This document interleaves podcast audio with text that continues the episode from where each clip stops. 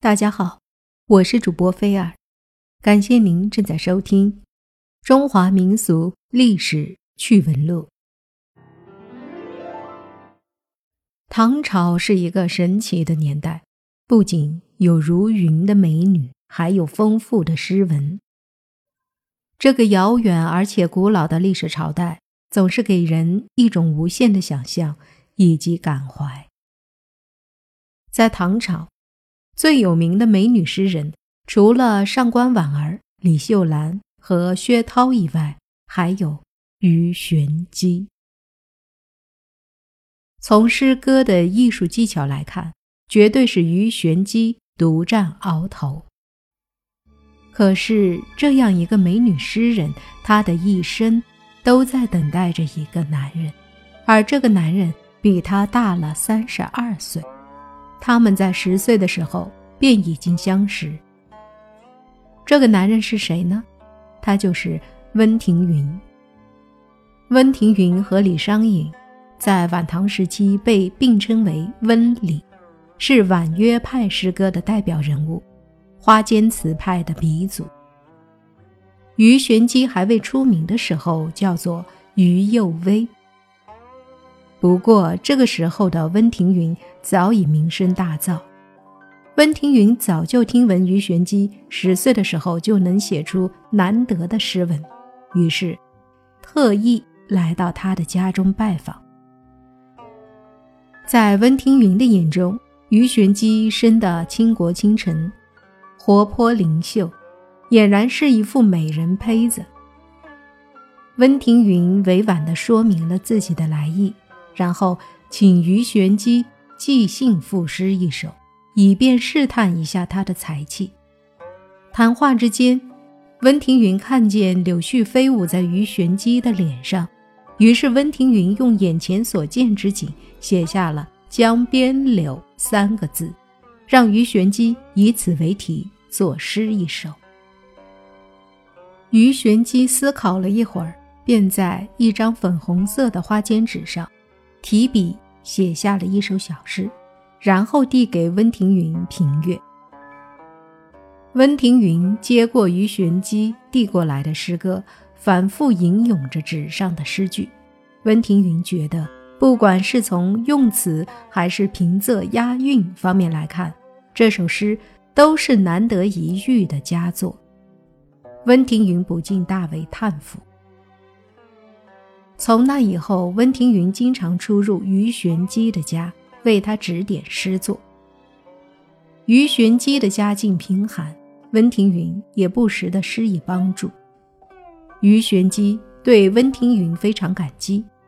从那以后，温庭筠便和鱼玄机成了忘年之交。在鱼玄机的父母去世以后，二人关系变得更加的亲密，他们之间。既像师生，又像父女，也像朋友。于玄机失去父亲之后，对温庭筠的感情变得日渐复杂，由敬重到依赖，最后竟然萌生出了朦胧的爱意。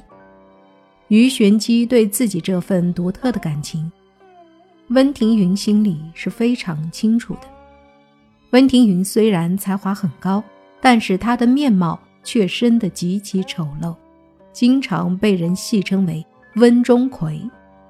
在于玄机这样美丽的女孩子面前，温庭筠对自己的相貌非常不自信。再加上自己与于玄机的年龄相差甚大，温庭筠一直把他们之间的感情控制在师生或者是朋友的界限内，从不曾僭越。一年之后。温庭筠因故离开了长安城，来到了湖北襄阳，担任刺史徐简的幕僚。这突如其来的分离，让年纪尚小的鱼玄机陷入了深深的惆怅与思念之中。唐懿宗咸通元年，出于对自己仕途的考虑，温庭筠重新回到长安城。两年的时光匆匆而过。这个时候的鱼玄机早已长大成人，变得亭亭玉立。二人把酒言欢，所谈之事大多是文辞道理以及襄阳的风土人情，并未谈及丝毫感情之事。于玄机的才华出众，再加上美貌动人，他的慕名来访者越来越多。这种情形让温庭筠感到欣慰的同时，又有些落寞。回到长安之后，他与鱼玄机的见面次数越来越多。鱼玄机是个聪明的女子，她知道自己与温庭筠是不可能在一起的，也就慢慢放弃了自己对温庭筠那种特殊的感情，反而增加了不少对温庭筠的尊敬之情。温庭筠出于对鱼玄机前途的考虑，知道贵公子李毅非常欣赏。鱼玄机的才华，于是暗中撮合他俩。温庭筠本想着这样可以给鱼玄机一个美好的家庭，但没想到的是，他的这一举动却把鱼玄机推到了火坑里，留下了终身的悔恨。李毅和于玄机结婚之后，不停地殴打于玄机，后来甚至把于玄机赶出了家门。送到了一座道观里。对生活失去希望的于玄机选择了在道观里结束自己的生命。于玄机的死对温庭筠来说留下的是痛心疾首的悔恨以及无可奈何。这样一个才华横溢的绝色佳人，就像烟花的绽放，在昙花一现后就消失在茫茫的黑夜里。只留下深深的遗憾以及无尽的叹息。为什么鱼玄机从一个才女沦为了一个娼妓呢？这还是和温庭筠有关。因为于玄机正是在温庭筠的介绍下认识了她后来的丈夫李毅。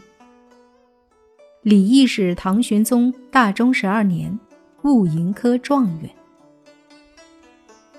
遇见鱼玄机时，他已有一妻裴氏，但见到美丽聪慧的鱼玄机，他就爱上了她，并将她纳为妾室。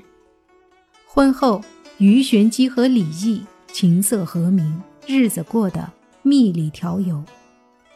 但是裴氏性格善妒，在他的霸道逼迫下，李毅不得不将于玄机送走，送到了一个道观。李毅向于玄机承诺，自己会在三年之后来接他回家，让他安心在此地常住。于玄机相信李毅，他痛哭着和李毅离别，从此在道观出家，道号就叫玄机，因此人称于玄机。三年之后，李毅没来，他带着裴氏远去扬州了。丢下了于玄机。于玄机悲从中来，大呼：“一求无价宝，难得有情郎。”从这之后，他性情大变，从一个洁身守节的女子，变成了风流大胆的京中名媛。许多名士慕名而来，于玄机与他们的关系可以说是师友，也可以说是情人。总之，他放纵自己，只因受过情伤。